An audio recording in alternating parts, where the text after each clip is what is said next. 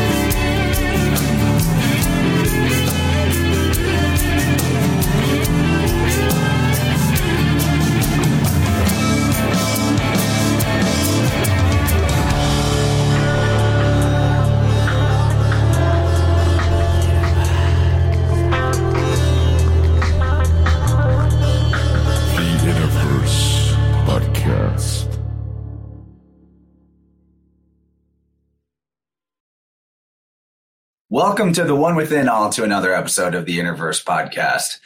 I'm your host, Chance, and today I have a lovely guest from New Zealand named Veda Austin, who is here to share some of the secrets of probably the most mysterious aspect of all nature, which is water. Water is symbolically linked to the sun, to life, to light itself, memory, including the Hebrew word or letter M, mem, which is our letter M, which is where you get the idea of water and memory. So, mem in Hebrew means water. We have so much to explore with Veda today. She is a pioneer in the field of photographing water in its state between uh, freezing and liquid, where there are images and information there in the intelligence of this all pervasive primordial element through which we are able to exist. So I'm very excited to be talking to Veda today about some of the things she has found in her research and how they, the uh, ideas that she has discovered are able to help us live happier, healthier, and most importantly, better flowing lives. I'm all about the flow, flow state. So Veda, thank you so much for being here and welcome to Innerverse. And please uh, tell us more about yourself. Well, it's a pleasure to be here and thank you for having me. Uh, yes, so I've been studying the life of water really for the last nine and a half years.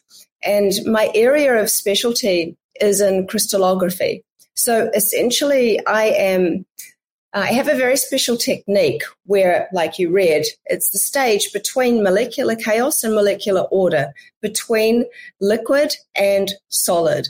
It is what Dr. Jerry Pollack talks about as the fourth phase of water. It is the stage in between. And it's a very subtle stage, but it's what I call the state of creation, where water is able to use its building blocks of ice to really start to design. And I've discovered that it designs in three ways relative to this particular type of freezing method. One is a signature pattern. So different types of water, like tap water, spring water, rainwater, filtered water, they all have a signature pattern that you can identify and that is, it repeats. So I've, I've studied it over a long period of time. I look for patterns and things.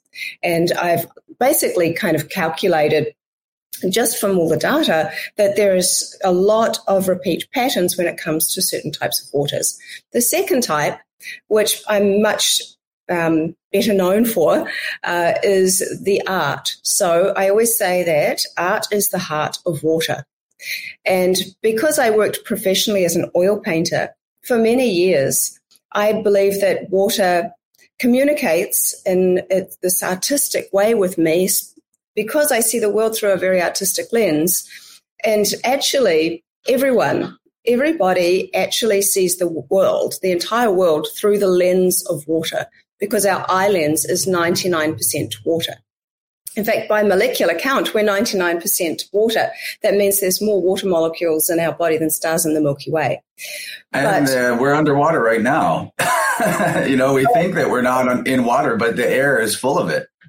Well, actually, that that immediately kind of ties in with something I've been saying for a long time, and that we have electrical charge that can be measured by HeartMath. It's a very real thing.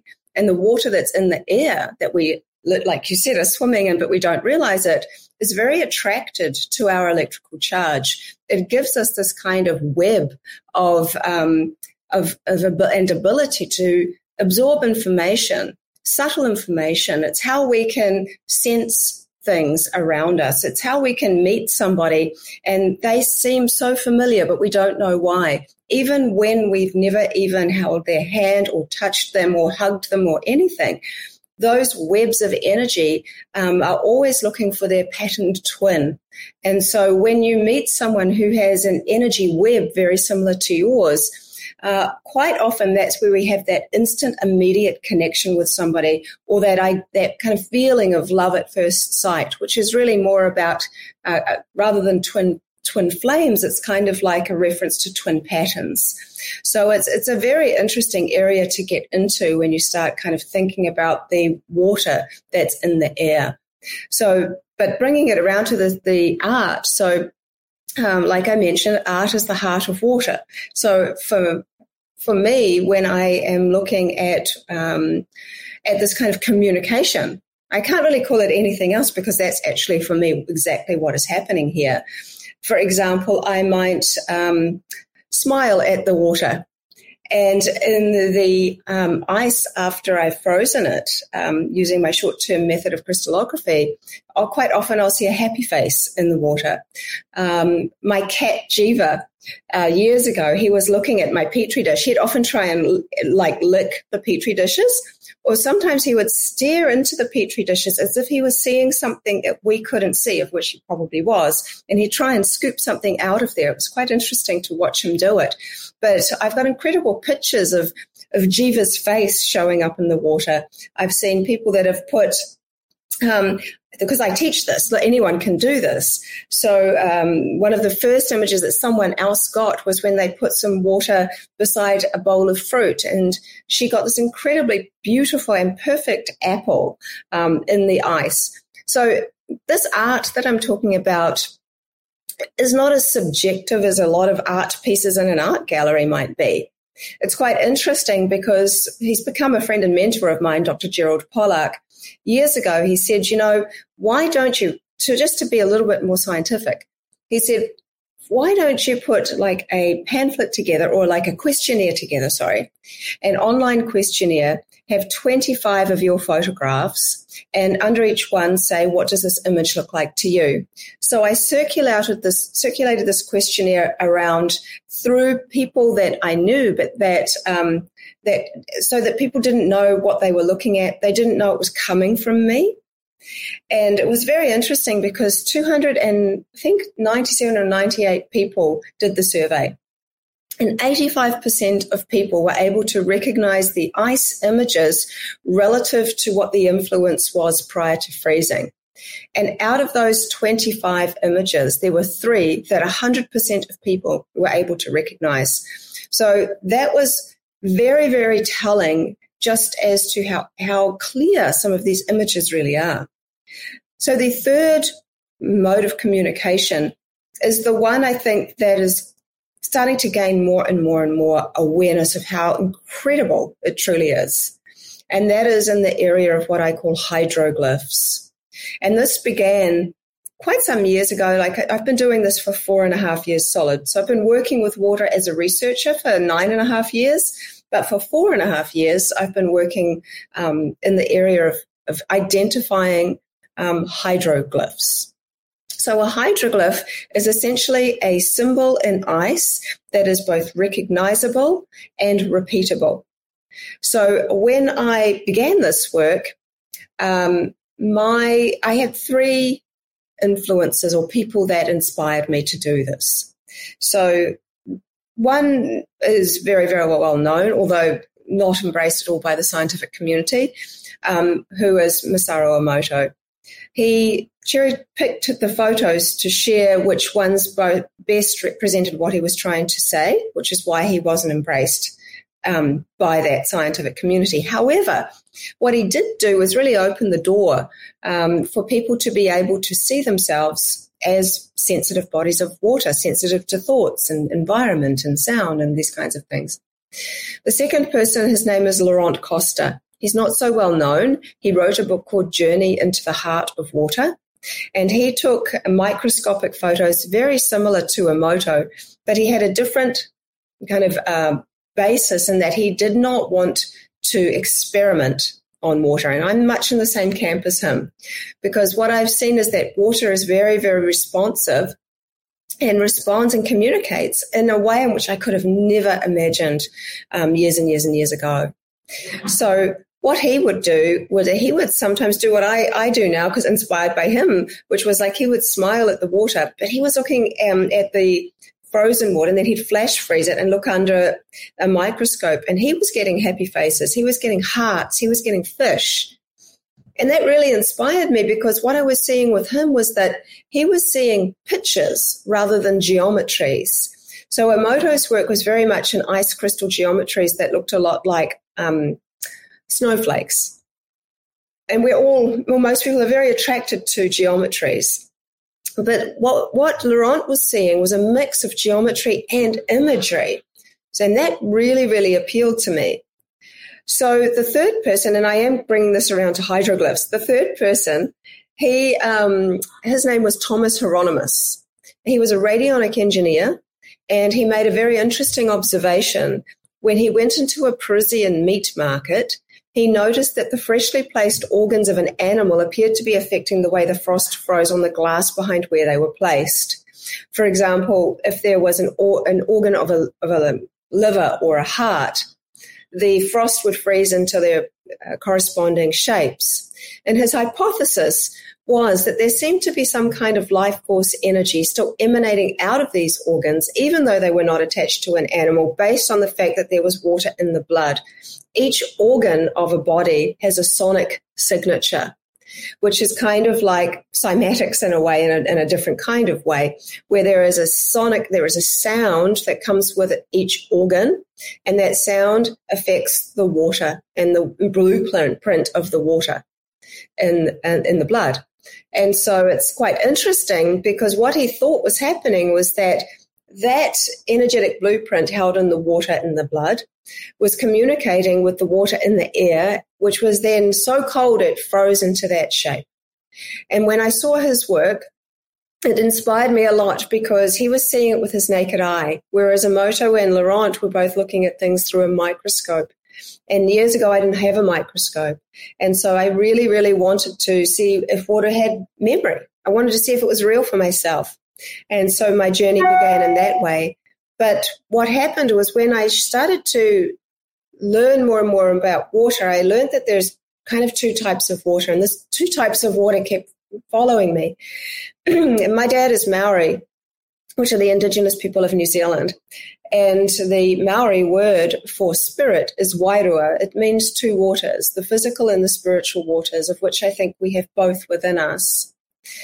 And what's interesting is that the more I observe, I think that the spiritual aspect of water is the observer, like a witness, not in judgment. And this is a very important piece to bring it around to why I started hydroglyphs.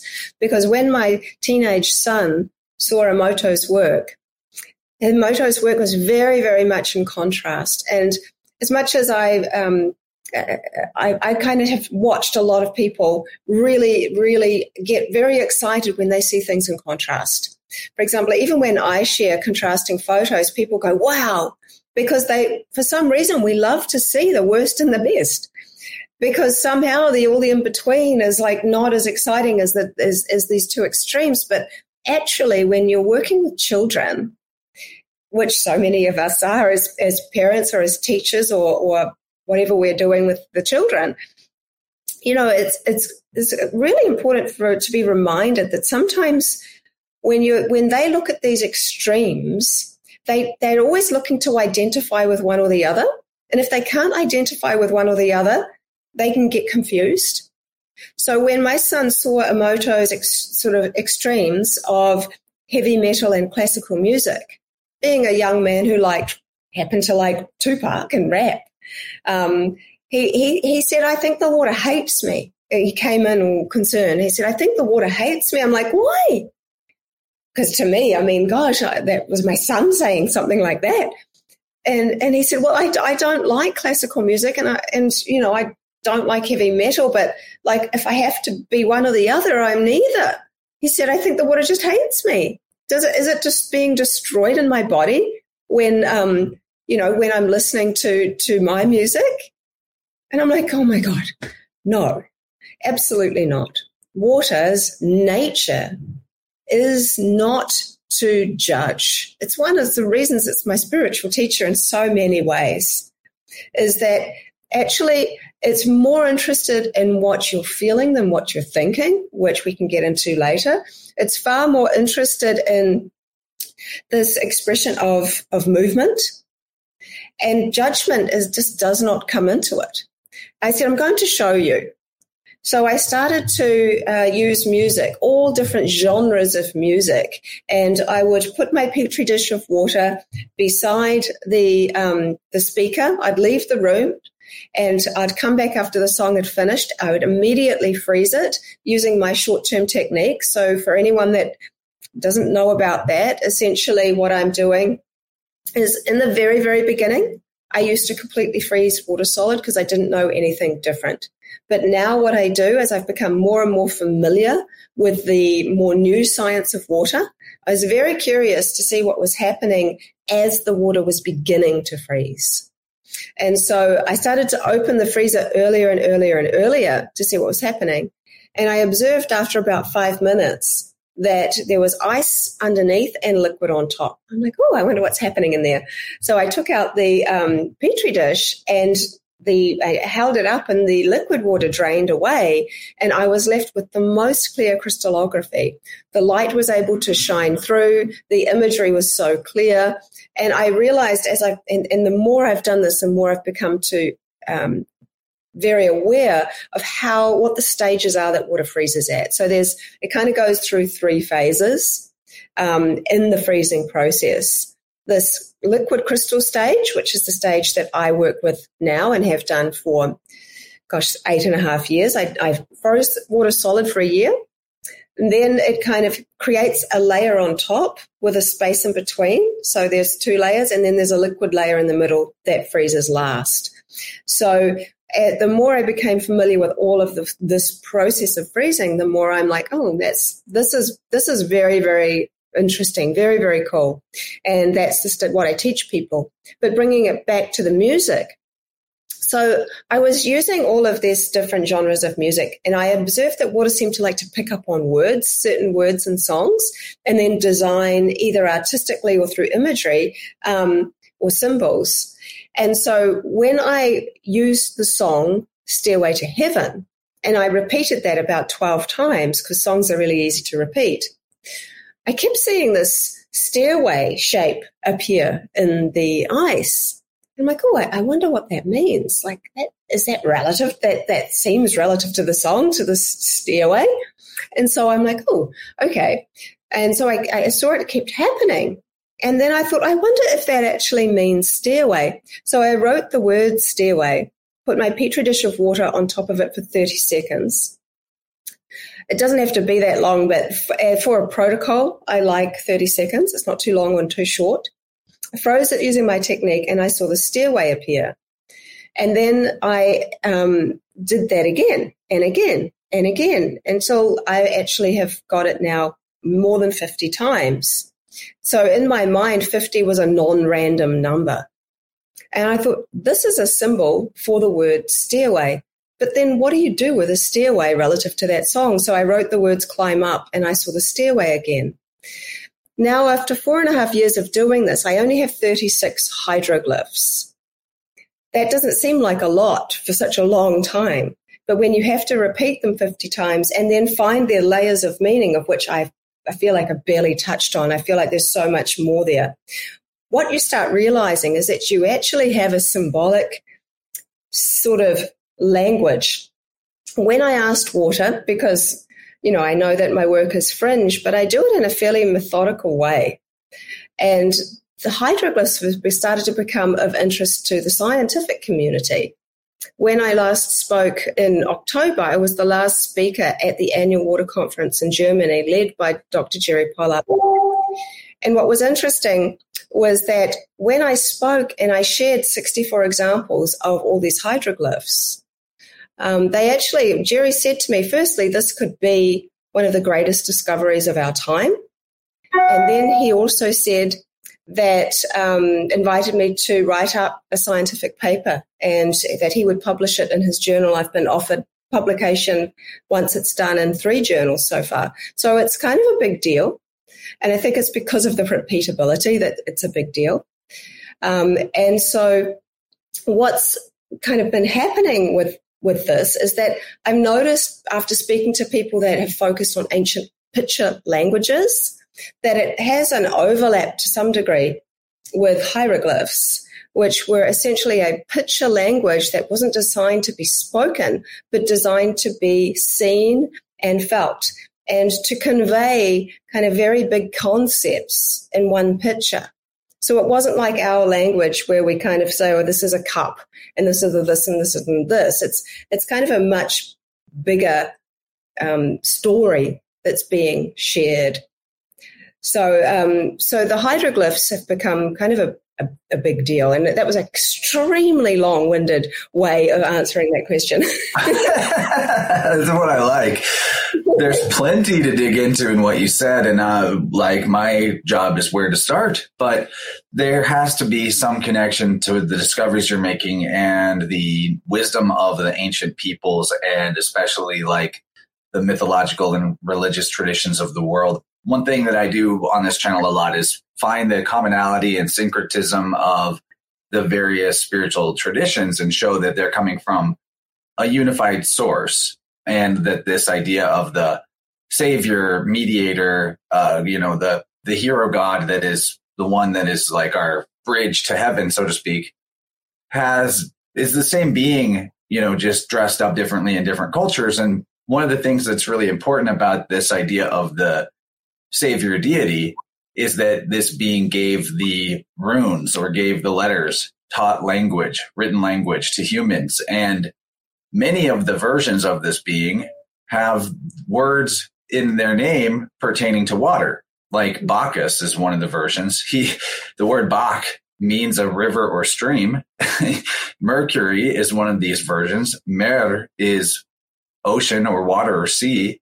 And it goes on. There's actually many versions of them. And uh, one of the big common grounds is that they gave the letters or gave the runes. And that's very fascinating, especially too that like the ancient Etruscan, uh, who are like Proto Phoenicians or what part of some kind of universal worldwide empire that is very obscured and maybe even covered up in history. They're uh, the Italians, the people of Italy currently. They were called the Etruscans, and they had, and they weren't the only ones that had this name for their gods, but they called their gods the Aesir or the Icer. and now we have the word ice in that. So it's very fascinating. And I wonder, you know, if there could possibly be something to what you've discovered that ancient people possibly used as a way to derive alphabets because the origin of alphabets in written languages is, you know, other than the purely functional, like stick languages where they're just chiseling with, uh, and it's mostly straight lines and right angles. When you get into the more curvy, flowing, fluid looking alphabets, it's pretty much obscure in terms of our historical view on where that stuff came from. And there's a lot of theories, but you know, maybe the ice taught people how their first languages. That's a very interesting idea. I mean, you're you're talking my language now because I, I really love this topic. But what, when I asked water, what is a hydroglyph? It replied in hydroglyphs. And what the hydroglyphs said were living messages. So a hydroglyph is a living message. And so it's very interesting that it is a living message. It's not just a message. So the way in which it's even communicating this language is that it's alive. It's a living message. Of course, water is living. So there is a life to it. And I think that there is so much more depth in that very simple answer than, than I, I've even realized yet. And when it comes into language, I one of the things that I've shared in um, a couple of uh, to a couple of friends uh, was a dream that I had many, many years ago before I started doing this work. And I think I must have only been about mm, 12 or something. But I, I dreamt that I was in an arched kind of um, ice cave in Antarctica. And I remember the dream because it, it, somebody had told me where I was in the dream, but I don't remember speaking to them um, like or seeing them, but I, I heard their voices saying, "You're in Antarctica." And so I'm walking through this arched tunnel, and this tunnel kind of moved through um, and wound its way downward and then kind of went up. And on each side, on the sides of the tunnel of this ice, were these kind of shapes and designs um, in the ice. And so now I'm seeing hydroglyphs. They really remind me of that dream that I had where I was looking at that thinking in my, you know, in my, um, in my dream. Oh, they kind of remind me of like, um, in some ancient language. I, I wonder what that means. Even in my dream, I remember that. And because it was such a distinctive dream, you know, it stuck with me all this time. So when it comes to language, I think that the ancients, I always like the saying though the um, the future is ancient, and so when it comes to this language though, I think what water is it's almost like it could potentially be the bridge to um, tele- like speaking telepathically. So it's like rather than going from the written language that we understand through to picture language, and picture language is we are actually very, very good at absorbing the information of picture languages. We use emojis so much. Emojis are kind of the hi- hieroglyphs of today. I've fact, thought that too. yeah. Well, you know, I can see, uh, you know, young people um, you know, can have entire conversations with emojis and they know exactly what they're talking about and they don't even need to use words. So there is this idea. And, and even when, you know, I'm the kind of person that will often put a heart at the end of my conversations if I'm texting or a little kiss or something. And when someone sees that, they know that that's a, like a sweet emotion kind of saying, oh, I care about you. But a heart shape is not a word. It's a shape. It's a picture. But we understand that picture we understand very well if a person does something over and over again, like leaves a heart at the end of their text messages, and all of a sudden they don't do it. Oh, maybe there's something wrong. And so we're very familiar with reading these languages, even though we might not have thought about it too much. So, from a picture language, which is a feeling into pictures, I think that then hydro, hydro I mean, sorry, hydroglyphs, this kind of very visual, fluid life language could be slowly leading us towards something else. And that something else could be being able to understand one another through the waters in our body, through a kind of um, light bonding. So, why I say that is that when I was interviewing an American Indian woman, she said that she could speak to bees and, and, that she would watch their hives for long periods of time. Now, I actually shared this at the um, water conference in Germany to a bunch of scientists, biologists, and physicists, and it was a bit on like, oh God, you know, how are they going to receive this? But when they heard what I'm about to tell you, there were so many aha moments for them. So she said that she could, you know, she would watch their hives. And she said that one day a, um, a bee came out and communicated to her and said, We don't mind you looking at our hive, but please don't look at it for too long because your conscious expression is putting too much light in the hive and we like it to be darker. And I thought that was extremely powerful because over the years, every now and then, I have captured water as it's beginning to freeze. It shoots, sends these little kind of shoots out, these little wee tiny spikes. And every now and then I'm able to catch it as it's just starting to form and move. And on the end of the spike is a light. And I've managed to, to get that on camera. And that light looks like a halo. And when I then apply her wisdom and this ancient wisdom with this um, with this observation, what I think is actually happening is, is the light that's paving the way for the design of the water. And water is essentially mostly made of photons. So it's a liquid light. But when it starts to form into ice, but before it's a solid, it becomes a liquid crystal. Liquid crystals, that means it's more of a lattice like ordered structures. It's able to store more information. So it's a very powerful stage. But then you kind of think about crystals. Crystals in our technology, they store information. We're liquid crystals because essentially we're salt, water, water um, and salt. Salt is also a crystal with an electrical component. So all of these kinds of things bring us into this incredible potential of which we don't think we've even realized how much potential within this human vehicle that we are. Because if you pardon the pun, we boil it down, we're water, salts, minerals, and consciousness. Water, we love to label stuff as humans, but um, but water, we can say, oh, that's dead water because it's polluted, or that's dead water because it's destructured or whatever.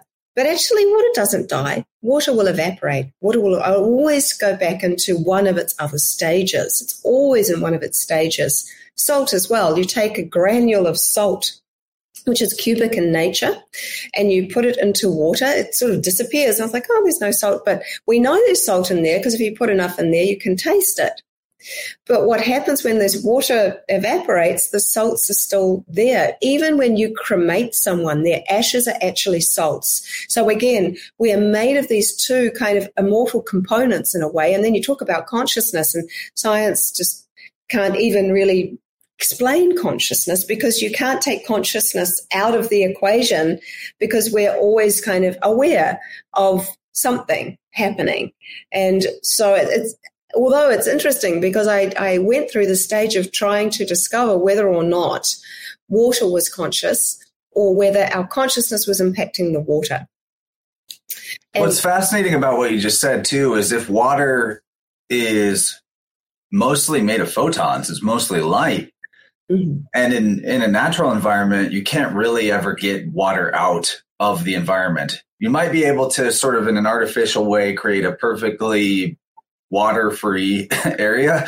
But then if the photons are, are, if water is mostly photons, then just whatever method you're using to observe, even your perfectly dry little vacuum chamber, that light is like water. So there's no way, just like consciousness, you can't really get behind you can't really get behind it and examine it without itself. Water itself can't be really removed from the equation in life or nature or the environment in any way, shape, or form. Then, you know, and just to add, tack on one other thing about what I was saying with the uh, savior deities in water, a lot of them are actually drawn out of the water, like Moses on the basket, or you know, that they're they're usually being taken from the water itself. It's very interesting. It is. Well, even um, in the Bible, it talks about how God um, spoke upon the face of the waters. And so the water had, was there and had a face. So it was water and God. And even um, in the in the Vedic scriptures, they say it says within there that um, that all beings, all deities, all life is made of water. And it, it goes into this, these aspects of water. Even in the Quran, it talks about all things made of water.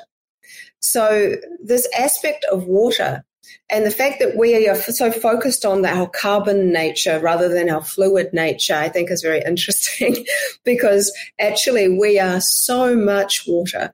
We are such a special, special type of water as well. And I, I, feel that, you know, we are like liquid crystal solar panels. We are walking, absorbing light. And the absorption of light is such an important piece in our health and our well being and our longevity. Um, and this kind of special water that I'm talking about is the water that our body takes H2O and creates H3O2. And, and that's the kind of water inside of our cells, which has these different properties. Is this the fourth phase of water? It's the fourth phase of water. Call, is this what they call EZ water? It is, exclusion zone. So it excludes the solutes. So when you look for EZ water, it's quite interesting because I've gone to the lab and I've seen it. And that you get a little Nafion tube. It's like this little invisible, tiny, not completely invisible, but it's a see-through Nafion tube. You put it into a little bit of water. And if there is this EZ type of water in it, something very interesting happens in that when you look through a microscope, you'll notice that they've also added something called microspheres that allows you to see if there's movement. So you'll see that these microspheres within the water start to move and propel through the tube, round and round and round and round and round like a battery, because essentially what happens is when you push the uh, positive charge away, you're left with this negative charge, and they're side by side. They've created a battery which creates movement. And that's happening in our cells, and it happens in water even outside of our cells. So it's ex- certain waters anyway. So it's very, very interesting. And often you'll find that type of water in deep underwater aquifers because it happens uh, a lot after when something, when water's been under pressure um, and when it's exposed to a lot of infrared light. And there's a lot of infrared light in the, in the earth. Then it's everywhere, really, infrared light. So it's, it's extremely interesting type of water. But I think that that's what plays into the power of this in between stage, the stage between liquid and ice, where I'm actually capturing the imagery. Um, my children have, have taught me something very interesting about this, and I think the children are the ones that are coming forth to teach us new ways. And my daughter Shanti, she's kind of like a, a very old soul. Um, and when she was about nine. Uh, she was watching me do the crystallography and I was photographing it. So I was holding my petri dish up with this, this kind of ice, very thin layer of ice, and it was quite beautiful. And she said, Oh, can I have that, mummy? And I said, No, sure. And I gave her the petri dish and she started doing something I didn't expect. She started to eat the ice. And I said, Oh, what are you doing? And she said, Oh, it's good for me, mummy. I'm like, Oh, really? And then a while later, um, like a week or so, her brother, Rama, he came over and he asked me to do the same thing. And I said, Did you speak to your sister? And he said, No. And I'm like, Oh, okay. He said, I said, Why are you eating the ice? And he said, Oh, just feels good to me. And I'm like, Okay. And then every now and then they would come and they would ask to do that. So I, I look at patterns and I'm like, okay, there's a pattern here. This is very interesting. So as I started to teach my technique, parents started to come to me and say, you know, my children keep eating their crystallography. I'm like, you know what? So do mine. I'm like, what do they know that I don't know? And so then my husband, he decided that he was going to do a whole study on plant medicines. And so he was using words. So water doesn't read words, but water absorb, absorbs the energy of words and then crystallizes into the energy of that word. So that's an important piece as to why I use words as well for hydroglyphs. So he's very they're um, methodical. He's very kind of scientific in, in his methods, actually. And so he would use a word related to, to a plant medicine for a whole week and take photos. His discoveries were amazing, but we'll focus in on this part. So for a whole week, he was using the word ayahuasca. He was writing the word ayahuasca and um, putting the petri dish on top of it for 30 seconds, doing the whole process, photographing it, and then he started to eat the ice. And he would do this about three or four times a day. He did it for a whole week. And at the end of that week, he came to me and he said, You know, um, I think that I really need to start taking this seriously because he had started to get some um, experiences from doing that. And that was extremely interesting to me.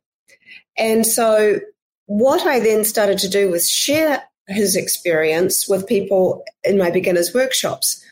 And now I've had quite a few people who have had insomnia, who've been using the word rest, who have had depression, um, who have been using the word content or happy. Uh, we've had a lady who had had a vaccine injury who just spoke at my whole masterclass that had been doing it for six months, starting with the word connection and then feeling into what words she needed to use after that. That's now completely well.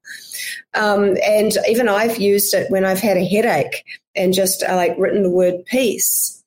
And again, I mean, these are this is only a handful of people that have had an experience so far.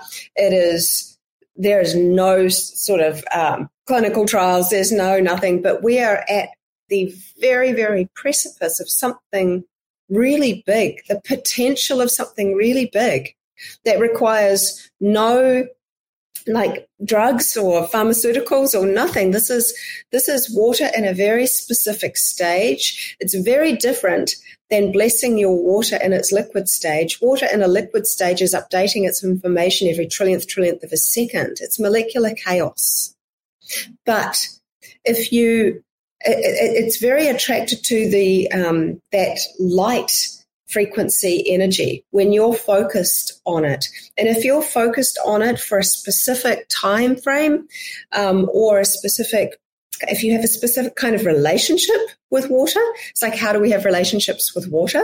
Well, actually, we have relationships with water all the time because we are bodies of water having relationships with other bodies of water. We're kind of water always in search of water. Someone once said, said to me, What if water is expressing its consciousness through us and through every living thing on this planet to observe itself from every perceivable and imperceivable perspective? Which I thought was a very interesting idea. And so, you know, we're, we're kind of looking at water through a new lens, seeing that it's potentially seeing us. And with all, all of these aspects, anyway, and I can honestly go on and on and on, but I'll bring it kind of back to this idea: is water conscious, or is is the um, or is my consciousness affecting the water? And I think that in the beginning, I would have said that my consciousness was affecting the water. But over the course of time, there have been times when I've been like, well, you know, water is, is, has shown me things that I didn't have any preconceived idea for. For example, my mum died in 1999. She, to me, was my angel on earth. She was my earth angel. And I used to live in Japan. And this was before the days of cell phones and emails and whatnot. And mum and I would write to each other. And at the end of every letter, my mother would attempt to draw a circle and she'd do a little heart in the middle. I have a bunch, a stack of these letters that nobody else has ever seen, um, except for me. I have, I mean, I, I, have shown my daughter them. We've gone through them, but you'll see there's a there's a misshapen circle with a heart in the middle. And I said to the water when I was missing my mum, I said, I said, do you think you could connect to my mum? So I had no idea what water would show. I had no preconceived idea what might happen. But I got this misshapen circle with a heart in the middle. And every year on her birthday, I, I ask water to connect to my mum and I get the same symbol. And when um, I've, you know, I've um, done this for somebody else, I've seen something relevant for their father who had passed. In fact, some lady, a lady asked, you know, she was desperately sad because her cat had passed away, and you know, some people's pets become their children, and so she was really, really worried about this cat being okay. And so I asked the water, you know, is the cat, is her cat okay? and um, you saw the back of a cat's head with its ears looking down over some some clouds that kind of looked like um, there was sun on them. And, you know, I showed her that and she was, she just felt so relieved. And my mum, she would always say before she died, you know, she said, I'm always going to be with you. you know, even when, even when you can't see me anymore, I'm still going to be with you. And I believe that that's true. I believe that water in all its many stages and in all of the subtleties and the secrets are in the subtleties, water is the key to the, the way in which we kind of don't die. The physical, yes, but the, the, the other aspect, the, the part that makes us us, no.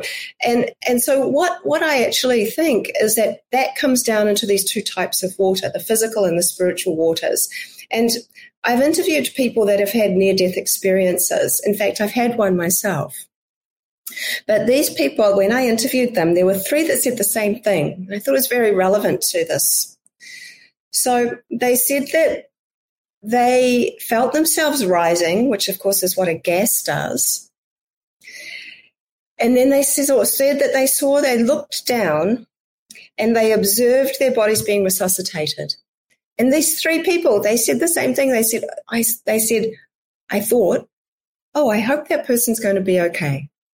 They had no I, a, attachment to that physical body or the sense of self or I anymore to them, their body. And so when you think about it, um, we have we live in two worlds. We we we live in the in, in the world we live on, the one we live on, and the world we live in. So the world we live in is essentially felt and experienced through our senses. Our eyes take in imagery, our ears take in sound, our tongue takes in taste, our fingers can touch. All these different experiences are felt very sensory, but they're felt within this world, within this uh, body. So, what is it that we're able to do that actually ever experiences anything outside of this body? If even if touch and sight and everything is being experienced within, we can observe ourselves. And my son Rama recently broke his wrist because he had a he fell off a skateboard, and so he had to go to hospital and they had to reset his arm. And so it was going to require rather a lot of force. And they didn't want to put him completely under anesthetic, so they gave him a drug called ketamine. And so when they put that drug in his arm, I watched my 15 year old son within four seconds say this. He said, What the? And he couldn't say it, the last word, because he was gone. His mouth was open, his eyes were bulging. He was kind of conscious, but he was like not in the room. And even the doctor said, he's going to be here, but he's going to be somewhere else. I'm like, okay. So I watch these nurses yanking on his arm. I see him. He's just all over the show. He's, when he finally comes around, I ask him, what was it like? He said, oh, I was watching them from above do this to my arm. He said, I saw you. I heard what you were saying to this doctor. I was talking to the doctor about something. He told me what I said. And, you know, he observed it. He said, I kept going into these like moving holes, like vortexes, and I, I, I moved into this and that and the other. But quite often I was observing myself. I'm like, wow. I said, Can you have ever observed yourself any other time? He said, Oh, I do it all the time at school, but not in such a crazy way. I said, really? And he said, when I'm really bored and the teachers are droning on, he says, I kind of like just come out of myself and I, and I watch myself and watch all the people from above. And, you know, we even observe ourselves sometimes when we're watching ourselves in dreams. So I did a whole study also on dreams. And I, I'm telling you all of these things to building up a bit of a story. So I thought, well, when am I not conscious or, or projecting an outcome? I thought, surely when I'm dreaming. So I left it, would leave a petri dish of water by my bed. I did this for about three months with the intention that it captures some part of my dream. And so I sleep in the total darkness. So this was done in darkness. And I'd have the, I'd sleep, I'd wake up and I'd immediately go and I would freeze the sample. Now I used only the dreams I forget because otherwise if I'm thinking about the dream, then I'm projecting the thought into the water or could be. So um, I have quite vivid dreams, but I used to remember them more when I was young, but I kind of remember them less and less now. Uh, but so often we're jogged, our memory can be jogged by things. And so the picture that came out in the ice would be so clear. Most of the time it would jog my memory of the dream. And I'm like, how can water be accompanying me in the dream time if it is not, it, it, it, there's got to be more happening here. And then this then applies to people that can astral travel, people that, um, you know, the, this idea of observing that remote view. So how is it that we are able to be conscious, but also be observing other things? Very interesting idea. But I think it comes down to electrical charge too. The silver thread, if you will, I think is actually the um, this kind of electrical charge. So even people that have had these near death experiences, so once the heart stops beating, the brain still has some um, kind of small activity um, after about 10 to 12 minutes afterwards. And recently um, on my masterclass, I had Jerry Pollack talking, and he showed um, an example, the experiment that one of his um, colleagues did, where they stopped a chicken heart um, and they were able to see that yes, the heartbeat all dropped, and the the EZ water that they were charting dropped. But when, but what they found was that it didn't just drop; it, it came back up again, and the water that that water within the, the the dead body essentially was still flowing for up to an hour. And in fact, it would increase if you put it near a hydrophilic surface. So, or, or expose more infrared light to it, the, the, the water would actually start to go up on the chart. So this was with a dead body. So then he was saying, when do we really know if somebody's dead? So any movement in the body is going to be creating a small piezoelectricity because we salt water as well. And so I think they were able to come back into their body, even though one person had been considered to be dead for 20 minutes and they just kept resuscitating him. Eventually he came back. It's a long time. His name's Hone Edmonds. He wrote a whole book on it, his experience. And so, you know, you kind of have this concept of like, well, if the electrical charge is keeping us here, then even even there's still a possibility that we can come back into the physical body.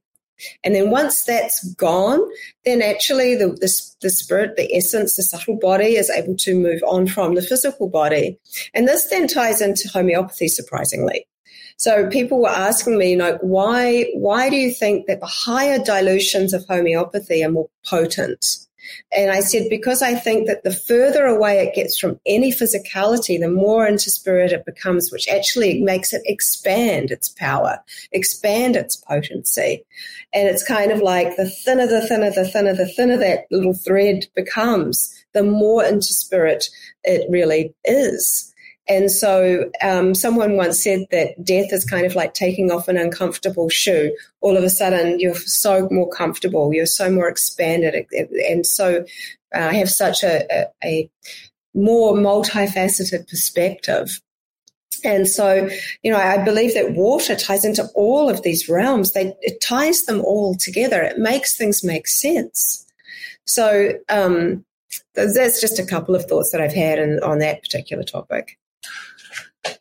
This is really good stuff. I remember when my buddy Patrick from Pat Life podcast was telling me about you, and I was like, "Yeah, yeah, yeah, I definitely want to have her on." And I made a note. I'm glad we're getting to it now, but you have such a great flow state. The clearly the water is having that kind of an influence on you. I really enjoy just listening to you take us from one thing to another. Um, you know, back to the language of it because that's always something I'm fascinated in and I, I, take it that you're very interested in and tuned into like the uh, Hindu Sanskrit realm. And so between Latin and Hindu or the Sanskrit languages, which have a seem to have a common origin, the letters M and W actually switch. Mm-hmm. So whenever we're saying water, you could do a W to M switch and call it mater, which is the Latin word for mother fascinatingly enough. And uh, I've had a thought many times that, you know, we do we really die or is life something that goes on, flows on, and we just maybe go through a new, uh, you know, it's like, I call it like womb hopping.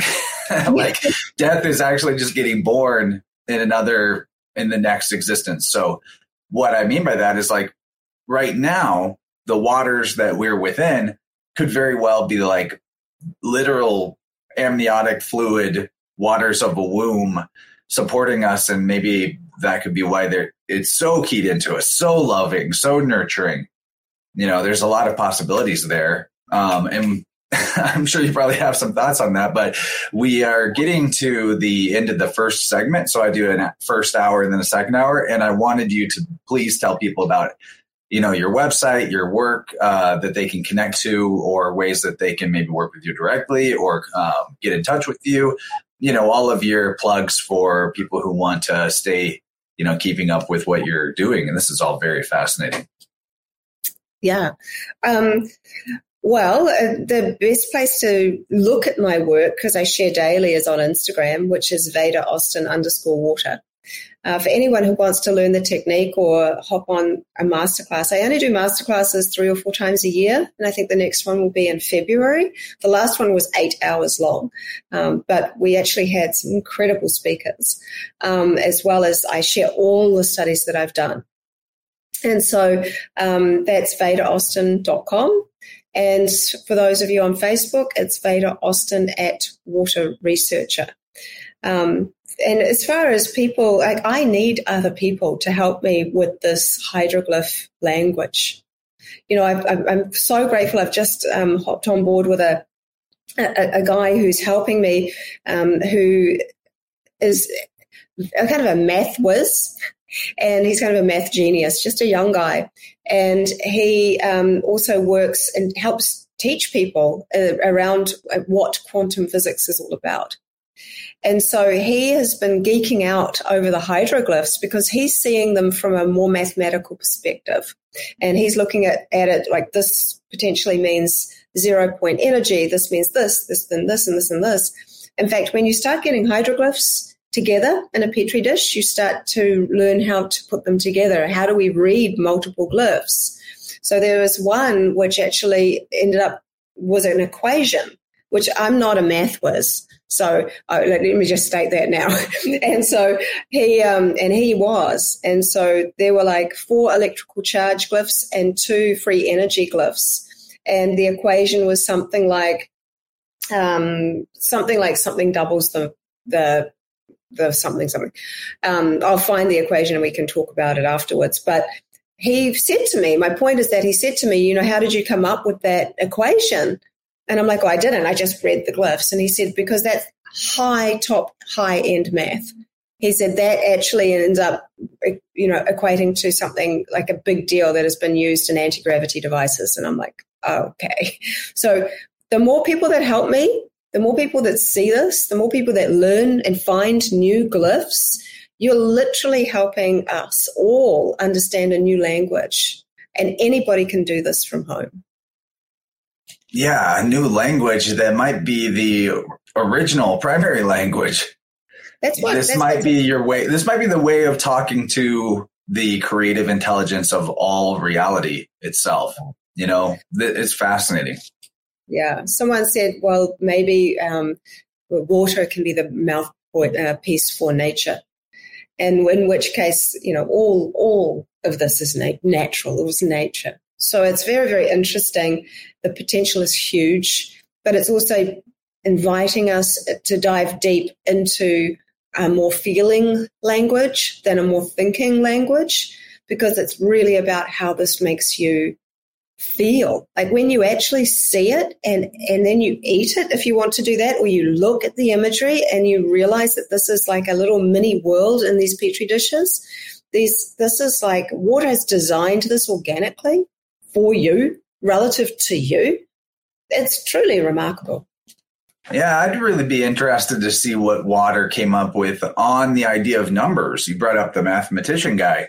Mm. You know, that's a fascinating idea of the nine digits and how they have these spiritual qualities to them. What one means is something inherent to nature. What three means is something inherent to nature. And maybe water could shed new light on the uh, Ennead as well. Mm. Yeah, often I'll see fours in a very specific shape. So, like the four that goes like, I'm, I'm doing it to you, but the one that doesn't kind of all go in one thing. I don't know, like so it looks like a plus sign with the thing. So I'll see a lot of fours. I see um, a lot of A's. It's interesting because um, I don't quite know what to make of this, uh, but um, years and years ago, the when I asked Water if it knew my name, it created this perfect VA uh, linked together the way I actually link my initials, and it was kind of freaky. And um, I've done that several times now, and I've seen it repeat it. But what's weird to me and amazing, of course, I'm still amazed because I'm not doing this. Water is doing this. That's the other thing I always have to remind people. They say, your work, your work. No, it's water's work with me. Um, but I uh, people around the world are starting to get VA in their ice a lot. We I see, um, especially on the the, the um, the workshops that I give, where people I'm helping them get their petri dishes like their freezing time right and everything, there'll nearly always be someone who gets my initials in their water. So it's very interesting. Um, and sometimes you get a bunch of little like teas. You can sometimes get a tea. Um, so it's I get one nine quite a bit as well. Someone else on my workshop got like nineteen or one nine as well. The other just the other um, uh, yesterday. So yeah, the numbers thing is an interesting one, um, and it's like even with time frames. Does water even know time frames? So that might be something where you can get into um, later. But um, water's only given me two time frames well, I was trying to get Monday, Tuesday, Wednesday. What will they give me for any days? It wasn't having it, wasn't designing.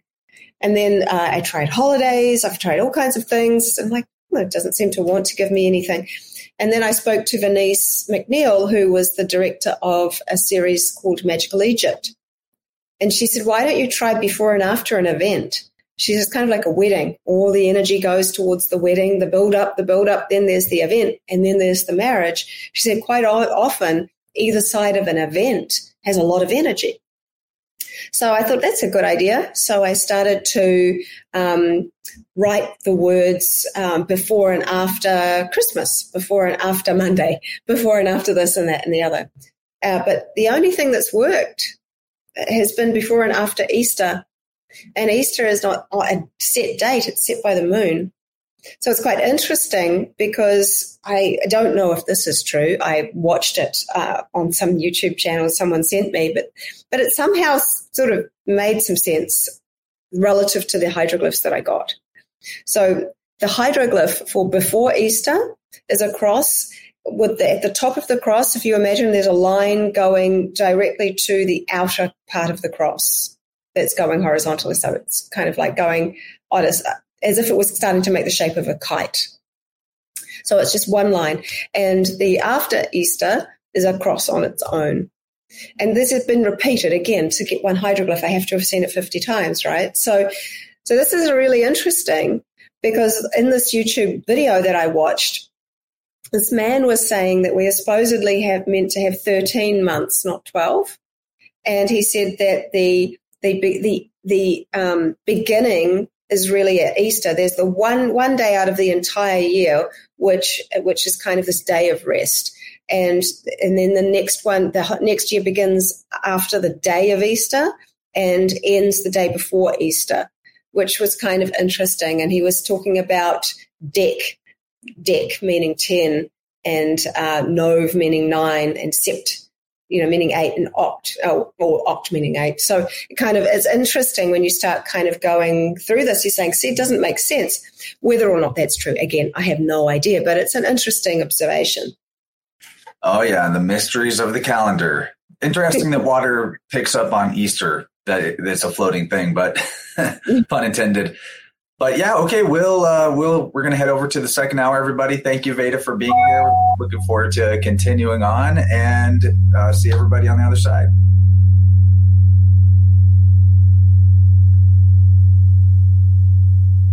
Whoa! Holy cow! That was one of the most woo episodes I've ever talked had in my life. Okay, so first of all, you might not know why I'm saying that because you didn't hear the second hour, possibly.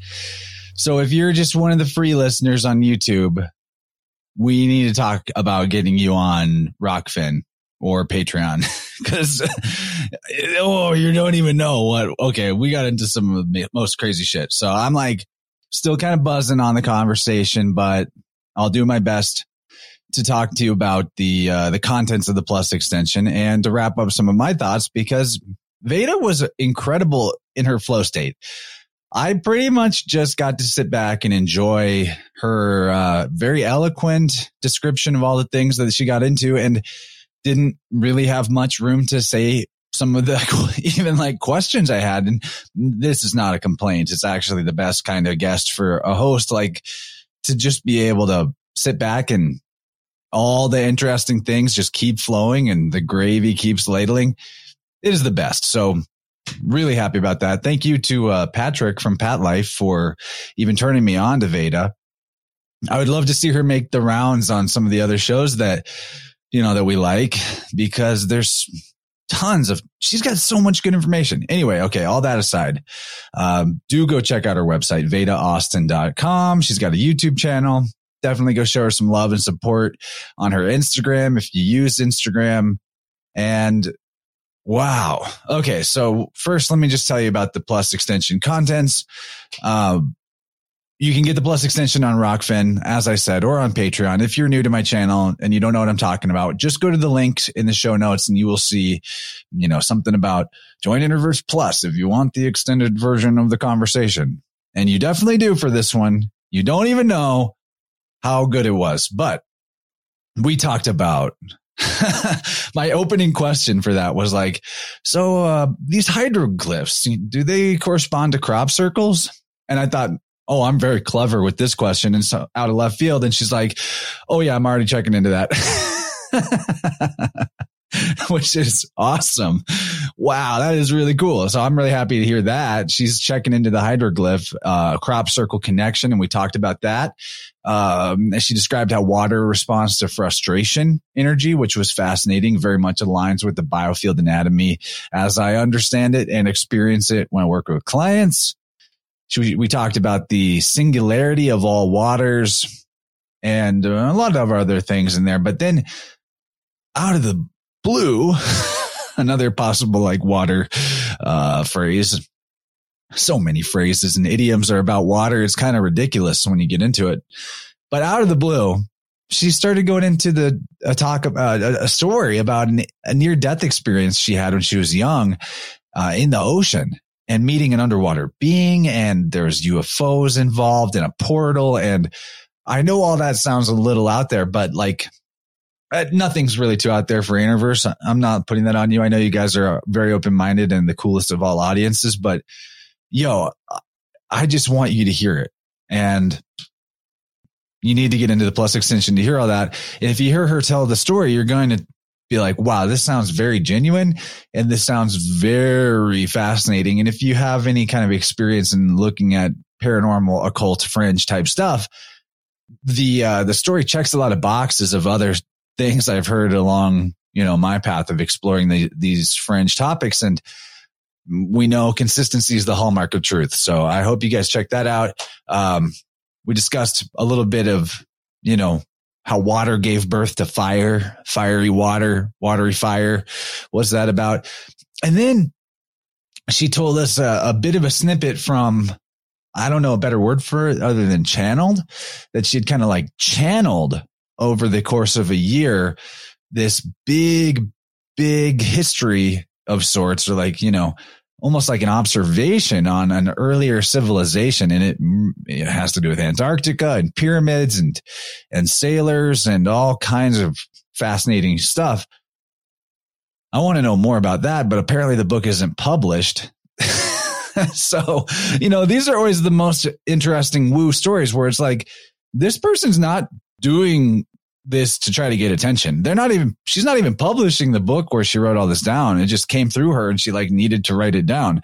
And I really hope she publishes it and we can get into it uh, on a future show. And I'd like to read it. I'm not always one for channeled material. And of course you can't, you know, like enter it into court as a legally, it's not evidence of anything, but Hey, whenever, uh, channel material checks a lot of boxes, like I said, of other stuff that I have run into and there's that consistency to it it does it does make for some very interesting mental uh, food. So check out the plus extension $5 on patreon $10 on rokfin you know get the whole rokfin network for the $10 it's a great deal. Or $5 for just my stuff on patreon and to get my entire archive of everything i've ever put out super worth it. Please support the podcast you love. And I think this will end up being the last show of the year, depending on when I release it. I don't know. There might be another show before this. I'm thinking as I talk, but either way, it's been a great year. I appreciate you guys so much. One of the fun things that came up at the end of the year is I launched my merch store, which you may have heard me talking about, but check it out. This crazy shirt, I should stand up so you can see it better if you're watching the video. This this crazy shirt is my art.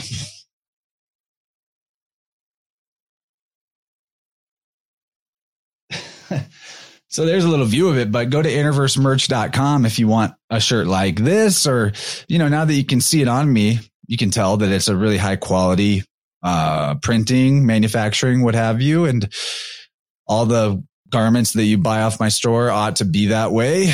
And it's my original art and you're supporting just me whenever you buy that stuff. So check out my merch store, innerversemerch.com. I appreciate that a lot. And gosh, gosh, so many things about this conversation that I would have loved to uh, go into with her, but there was only so much time and it really flies by when you're having fun. First of all, when she was talking about how, you know, these hydroglyphs or how like water frozen by a, after being next to a basket of fruit gave her an image of an apple in the ice. I was like, holographic blood. And I didn't have time to bring that up. Maybe she's heard of the Bigglesons, maybe not, but this, I wouldn't call it an explanatory factor, but this hydroglyphs, crystallography, she's calling it, really does tie into the holographic blood that we just talked to the Bigglesons about. And I'm wondering, like, is it, is it the water in the blood that is doing these holograms, if you will? Must be. I mean, there's definitely a link here. That's interesting. I really wanted to get into like what she thought about different types of water because I've heard yes, alkaline water good, no alkaline water bad, Kangen water good, Kangen water bad, yada yada yada. I'm personally on spring water right now. And that seems to be really working for me. I'm going to keep doing that. But maybe not everyone has access to that. I luckily do anyway, that would be a good conversation topic. She wants to come back on. Veda Austin wants to come back on, and I do want to have her back, hopefully for a Vibrant, because I think if we got like Gabriel in there, and I don't know, you you guys tell me who else would be good for the panel to talk to Veda, especially if you hear the second hour. I would like to know who you know. Raise your hand out there. Hit me up if you want to be on the panel and talk to her about her experiences with the channeling and with the uh, underwater beings that are in the plus extension of this conversation yeah. I'd also love to know what she thinks about rivers and if she's familiar with Michael Wan's work on Susquehanna alchemy, you know, rituals involving rivers. What about dams? They're called dams. Seems like it's not a good thing. Uh, and obviously the whole conversation revolved around cymatics, but I would love to talk more about cymatics with her. And also there's so many synchronicities in like our small world, but uh, the day before I put out the holographic blood conversation, Owen Benjamin did a whole stream about drinking blood and you know the idea of communion as the Catholics have and all that. And anyway, his story was about like once eating a rabbit heart that was like fresh and it had the blood in it. And then having dreams about being a rabbit and like taking on a lot of like the fear and the energy of a rabbit for a couple, for like an extended period of time. So again, like if there's memory in water, then there's definitely memory in blood. And maybe that's why there's like the Old Testament ban on eating or consuming or drinking blood. And also maybe that's why we have all these stories about the, uh, you know, the powers that were and their proclivity for blood drinking and blood rituals and all that. I mean, that stuff goes way back maybe there is a type of power, knowledge, memory, consciousness transfer through blood like that. I don't know, but it makes sense why we drain it out of our our uh, meat animals before we eat them because you don't want to be a rabbit or a cow or like take on the consciousness of those beings or maybe we would just stop eating animals entirely if we were taking on those uh, aspects as a consequence so and that's not a judgment against people that eat meat. I currently do. I went for five or six years without eating meat. So like I've seen both worlds and anyway, that's a tangent we don't need to get into, but yeah. And then she was talking about the like sonic signature of each organ. I'd really like to go into that more. Um, you know, Eileen's, Eileen McKusick's sonic alchemy comes to mind. I saw her sing, Veda had singing bowls in the background. I wanted to talk about singing bowls there's a ton of stuff I would like to talk about with her. So I loved this conversation. I hope you did too. And I would love it if you chose this particular episode to be the one that you go and sign up for Plus and support the podcast. Oh, and on the merch store thing, innerversemerch.com. If you use the code Innerverse, I'm pretty sure it's that. Let me just double check. I think it's just Innerverse. If you use that code, yeah, no, I'm sorry. Inner merch. and it's going to be at the top of the page. So just go to innerversemerch.com. The code inner merch for the rest of this month is going to give you a 15% off your order.